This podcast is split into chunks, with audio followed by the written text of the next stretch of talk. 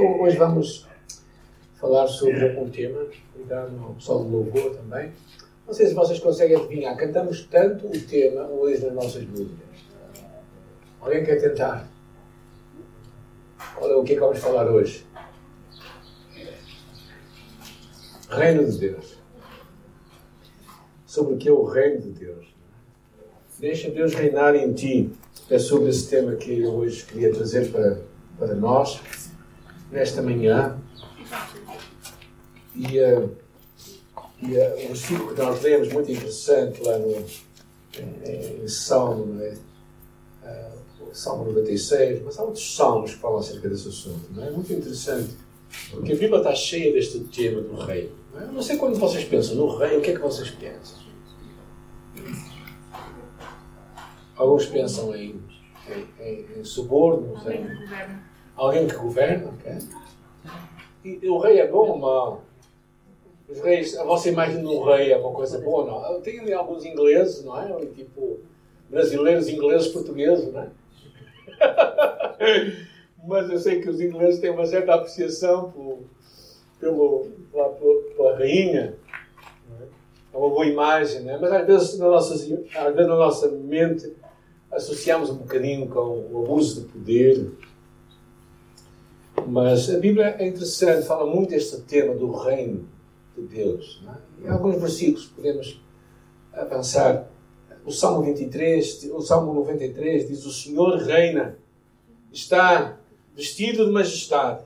O Senhor se revestiu e cingiu de poder. O mundo está afirmado e não pode vacilar. O reino está firme desde então Tu és desde a eternidade. Ou seja, este, o reino de Deus é o que aconteceu, que está a acontecer e que vai acontecer. O Salmo 97 diz: O Senhor reina, alegre-se as terras, alegrem-se as muitas ilhas. Quem está alegre? Porque Deus está a reinar. Às vezes nós estamos a pensar que Ele está a reinar. Sim. Sendo que a Bíblia fala que fala de Satanás como o príncipe deste mundo, mas acima dele Deus está a reinar. E às vezes nós parece que talvez evitemos algumas palavras, ou consciente ou inconscientemente. Por exemplo, quando tu falas de alguém que se converteu a Jesus, como é que te chamas essa pessoa? Cristão? Crente? Novo convertido? Mais alguma palavra? Irmão? Ninguém falou daquela que eu queria que falasse. Salvo. Salvo, filho de Deus. Ninguém falou daquela que eu queria que falassem. Discípulo de Jesus. Seguidor.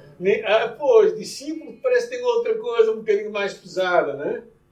Mas na verdade nós somos discípulos. E a Bíblia fala mais de 200 vezes de nós como discípulos de Jesus. Outra palavra é, quando nós falamos de alguém que entra que se converte, ele faz parte de quê? Do corpo de Cristo, mais, da igreja, uma grande comunidade. Uma grande comunidade do reino de Deus. É interessante, mas nós, é, de alguma forma, claro, não estamos a falar da Igreja Universal do Reino de Deus, não é? Só para clarificar as coisas, para pôr as águas separadas e, e falarmos das coisas certas, não é? Mas o reino de Deus é uma expressão que, se calhar, não parece muito democrático. Alguém fica incomodado com esta ideia? Não parece muito democrático falar de um rei. Porque se ele é rei, nós somos súbditos. Temos de obedecer. E vocês, quando pensam na palavra obediência, o que é que ela vos parece? Bem ou não tão bem? Quem é que obedece? São as crianças, não têm mais nada para fazer. Porque há um dia que nós dizemos, não, agora quem manda sou eu. Eu acho que isto, mas essa expressão eu acho que é muito interessante, porque ela repete-se muito nos Evangelhos 54 vezes, e só no livro de Lucas fala 33 vezes da ideia do reino de Deus. Então, esta ideia do reino de Deus tem alguma coisa de significativo para todos nós. Por isso eu gostava uh, de muito rapidamente falar três, três ideias chaves. A primeira delas é tu entrar no reino de Deus. E é muito interessante porque A palavra de Deus diz assim: Jesus disse, digo a verdade, ninguém pode ver o reino de Deus se não nascer de novo.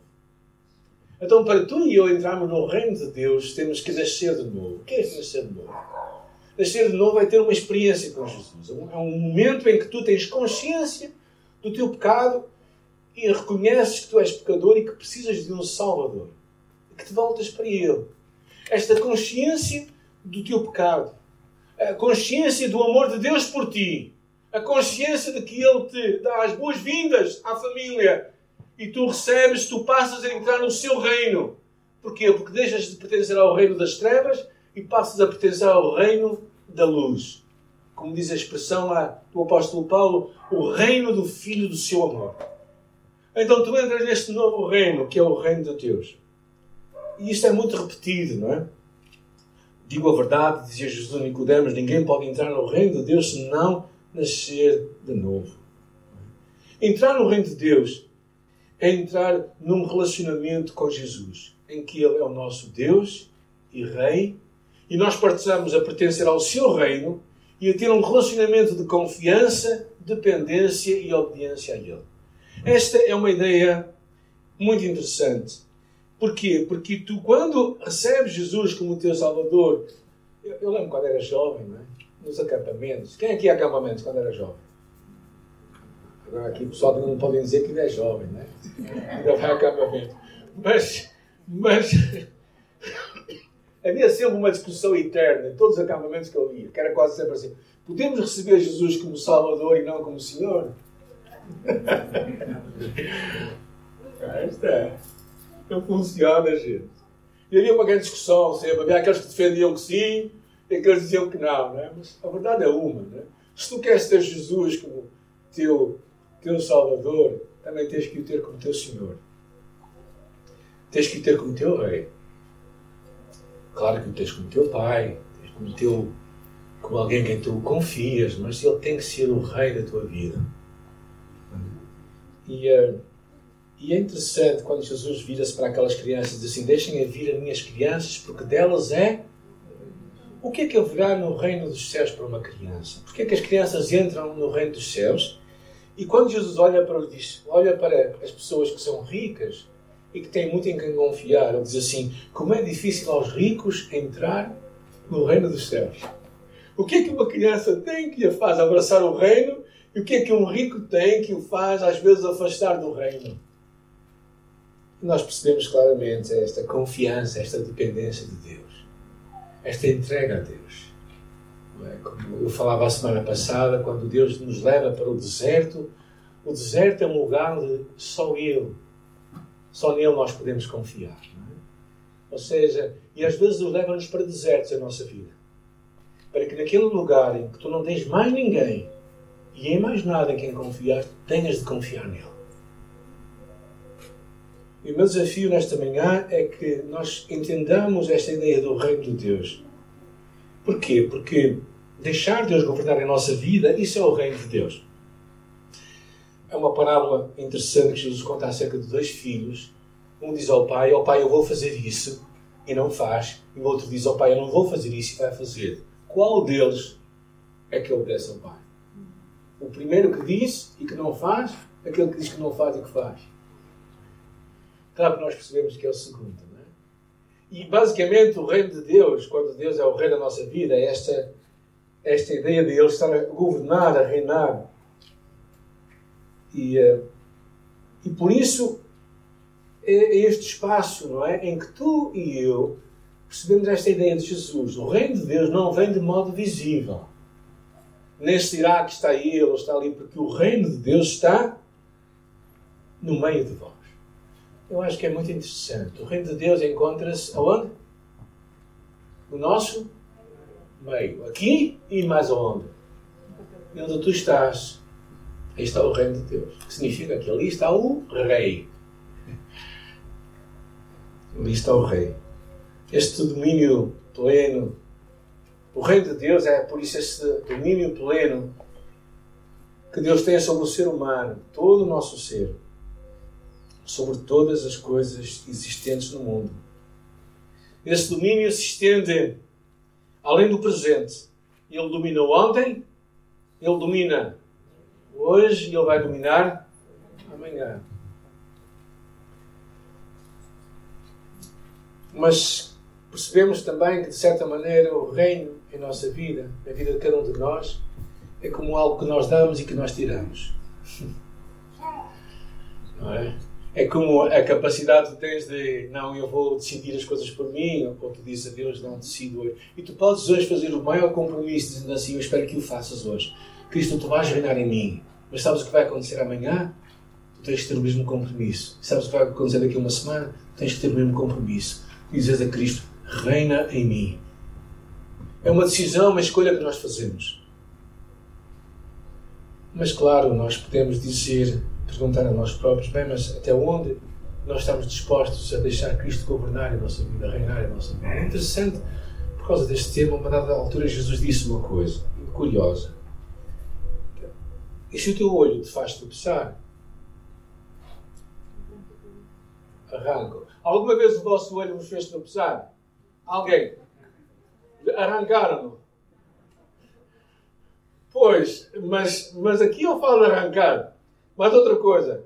E, e se o teu pé também te faz, te faz tropeçar, ele também diz outra parte, não é? Ele diz aqui, é interessante, porque mais vale entrar no reino de Deus com um só olho do que tendo dois olhos ser lançado no inferno. O que é que isto quer dizer? Quer dizer que às vezes tu e eu temos que fazer escolhas da forma como usamos o nosso corpo para Deus ou não Deus. Então, às vezes, o arrancar não está a falar literalmente, mas está a falar de uma escolha. Que às vezes vamos evitar ver coisas, ou evitar ir a lugares, ou fazer, ou fazer certos caminhos que nós sabemos que é mau. E tu tens que fazer essa escolha. Ninguém vai fazer por ti. Às vezes, mais vale ser privado de, de algo imediato do que querendo ter o que é imediato, perder aquilo que é eterno de Deus. E o reino de Deus é basicamente isto. É tu dizeres hoje de manhã, dizes a Deus, Deus, eu entrego a minha vida a ti. Logo à tarde, pensares o mesmo dizes o mesmo. É uma escolha que nós temos que fazer. Ah, eu, às vezes eu, eu lembro de alguns momentos significativos da minha vida. Um deles foi em, uh, no Comiban 97, no México, já lá vai uns amigos, não é? 23 anos. Lembro-me daquela conferência, foi uma conferência de missões. E, uh, e, sempre que eu vou a essas conferências, eu digo a Deus: Deus, eu estou disposto a ir. Estou disposto a ir. Ainda não, ainda não senti que Deus me chamou para sair. Mas espero que um dia que Ele me chame, eu tenha a disposição para largar tudo Aquela hora mesmo. Por causa do rei. Por causa do rei. Ok. Alguns avisos do rei. Já estamos no final. Primeiro, não olhes para trás. Jesus respondeu: Ninguém que põe a mão no arado e olha para trás é apto para o reino de Deus. Jesus estava a usar uma, uma imagem de de um agricultor que estava a trabalhar com, uma, com um arado. E quando o agricultor trabalha com o arado, ele tem que olhar para a frente. Porquê? Porque é olhando para a frente ele consegue ver por onde vai fazer aquele caminho preparado. Se ele olha para trás, aquilo não vai ficar bem feito. Olhar para trás faz muito lembrar a mulher de Ló. Quando saíram lá de Sodoma, a palavra de Deus diz que ela olhou para trás. Muitos acreditam que não foi somente olhar para trás, mas foi ficando para trás. Porquê? Porque ela deixou atrás o quê? Deixou atrás a sua porcelana, deixou atrás os seus computadores, algumas pessoas também estão a ouvir, não é? Deixou atrás aquilo que ela mais amava e o seu amor foi agarrado àquilo e ela foi ficando para trás. Às vezes há muitos de nós que vão, queremos caminhar, que Deus nos chama para avançar, mas nós vamos olhando para trás. Vamos ficando ali meio divididos. E o Rei nos diz: não olhes para trás.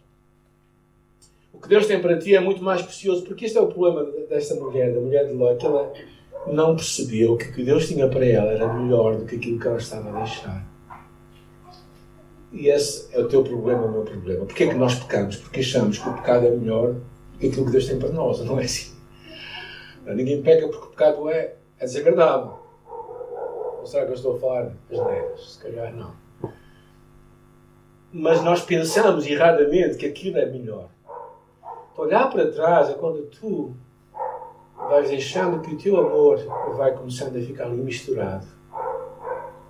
E nós vamos amando mais aquilo que nós somos chamados a deixar do que aquilo que Deus nos chama a abraçar. Por isso, o Rei nos diz: primeira coisa, não olhes para trás. Segunda coisa, não confies nas riquezas. Lucas 18 diz como é difícil aos ricos entrar no reino dos céus. De facto, é mais fácil passar um camelo pelo fundo de uma agulha do que um rico entrar no reino dos céus. Claro que Jesus não fala que há pecado em ser rico. Se alguém é rico, bom proveito. E não só para vós, mas para abençoar os outros, ok? É uma benção, não é? É uma benção quando nós temos recursos, temos dinheiro. A questão é que o dinheiro, como muitas outras coisas, pode aos poucos conquistar o nosso coração mais que Deus. E esse é o problema. É quando tu e eu colocamos a nossa confiança naquilo que nós temos. E nós percebemos o quanto isto é, é um flagelo, particularmente nos dias de hoje porque vocês perceberam que muita gente confiou em algumas coisas que tinha na vida e de repente desmoronou tudo. Porquê? Porque se a tua confiança está numa coisa que é insegura, então tu vais perder. Imagina que estás em cima de um crocodilo muito forte e de repente ele se mexe. Onde é que tu vais cair? No rio, né? Se tu, se tu colocas os teus pés em cima de uma coisa que não é segura, que não é estável, tu vais perder. E muita gente faz isso. Então não confies nas riquezas, não confies em, em, em falsas seguranças. Terceira coisa. Este era o aviso para dar a terceiro ponto que é muito interessante. Não vivas na prática do pecado. Primeiro aos Coríntios diz assim: Vocês não sabem que os perversos não herdarão o reino de Deus? Não se deixem enganar. Nem imorais, nem idólatras, nem adúlteros, nem homossexuais passivos ou ativos, nem ladrões, nem avarentos, nem alcoólatras, nem caluniadores, nem trapaceiros herdarão o reino de ou seja, fala de um comportamento de pessoas que vivem na prática do pecado. Quando tu deixas que o pecado reine em tua vida, então Deus não está a reinar na tua vida. Por isso é que uma das grandes verdades do Evangelho em Romanos é que tu és livre de não pecar mais. Tu hoje tens todo o poder para não pecares nenhuma vez mais na tua vida. Alguma vez estou a pensar, alguns estão a dizer, ah, isso é bluff. Não, não é bluff. Nós temos esse poder pelo Espírito Santo. O pecado não reina mais sobre nós. Livro Dado em Cristo tem uma ilustração que eu gosto muito, que é a ilustração acerca de. Eu ia pegar o meu telemóvel, mas acho que não vou fazer isso. Não é? Pegar um objeto, não é? E deixá-lo cair. O que é que irá acontecer se deixar cair o meu telemóvel? Alguns pensam que ele vai partir, mas não vai. Porque ele vira só. Não. Ele partiu outro dia, já não é o mesmo este. Partiu outro dia aqui. Mas quando nós deixamos que isto pode, naturalmente, porque há uma lei. Mas agora, imagina que os aviões voam. Certo? Porquê é que eles não caem? Porque há outra lei. Uma lei que faz que, que o movimento, é? o poder, possa criar movimento e impede que eles caem. Ou seja, tu e eu temos uma lei maior do que a lei do pecado e da morte. Temos a lei do Espírito da vida. Que é uma lei que sobrepassa o poder do pecado. Por isso é que o pecado não reina sobre nós, porque o Deus reina sobre nós. E Deus é mais poderoso do que o pecado. Então tu e eu podemos escolher não viver e não temos que viver na prática do pecado. Por isso é que Jesus disse: Se pois conheceres o Filho do, o filho do Homem, verdadeiramente sereis livres e conhecereis a verdade, e a verdade vos libertará. Então, no final, eu quero terminar com duas coisas práticas. Primeiro, oração do Pai Nosso, venha a nós. Mas, gente, quando orarem nisto, pensem no Rei. Quando orarem isto, quando orar, quando eu orar isto, quando orarmos isto juntos, venha o teu reino. Estamos basicamente a dizer: Deus reina sobre mim. Estou disposto hoje a abandonar os meus desejos, as minhas escolhas, os meus pensamentos que não são os teus. Eu escolho fazer isso. E o último conselho, que está aí, Mateus 6,33, busca em primeiro lugar o reino de Deus e tudo vai ser acrescentado. Tudo. Quando Jesus falou sobre o reino de Deus, as pessoas percebiam claramente o que Jesus estava a falar. A única coisa que eu acho que eles ficaram confundidos foi: Ei, será que tu vais reinar aqui? E por isso é que Jesus disse: Não, o reino de Deus está entre vós. E por isso, desde aquele dia até hoje, Jesus está entre nós para reinar em nós, em ti e em mim. E reinar em todos aqueles que escolhem abrir o seu coração para Deus e dizer a Deus: Deus, reina em mim, reina em poder, reina com tudo o que tu tens em minha vida, porque tu mereces ser o meu rei. Por isso, eu quero te encorajar nesta manhã. Vamos juntos fazer a oração do Pai Nosso. Enquanto pensamos nesta oração, pensemos realmente neste desejo de Deus, nesta oração de Jesus para todos nós. O façamos com consciência, consciência num desejo profundo que este reino seja estabelecido em nossa vida. Pai nosso, que estás no céu, santificado seja o teu nome. Venha o teu reino. Seja feita a tua vontade, aqui na terra como no céu. O pão nosso de cada dia nos dá hoje e perdoa as nossas dívidas, assim como perdoamos a quem nos deve. E não nos deixes cair em tentação, mas livra-nos do mal, porque teu é o reino, o poder e a glória para sempre. Amém. Senhor, reina em nós, em nossa oração nesta manhã, em nosso pensamento, em nosso coração, em nossa vida, Senhor. Por causa de Jesus, que estabeleceu o seu reino entre nós. Nós te louvamos pelo seu amor e oramos que a cada dia, quando acordamos, na manhã, cada dia, possamos abrir os nossos olhos e dizer: Venha o teu reino seja feita a tua vontade, aqui na terra como no céu.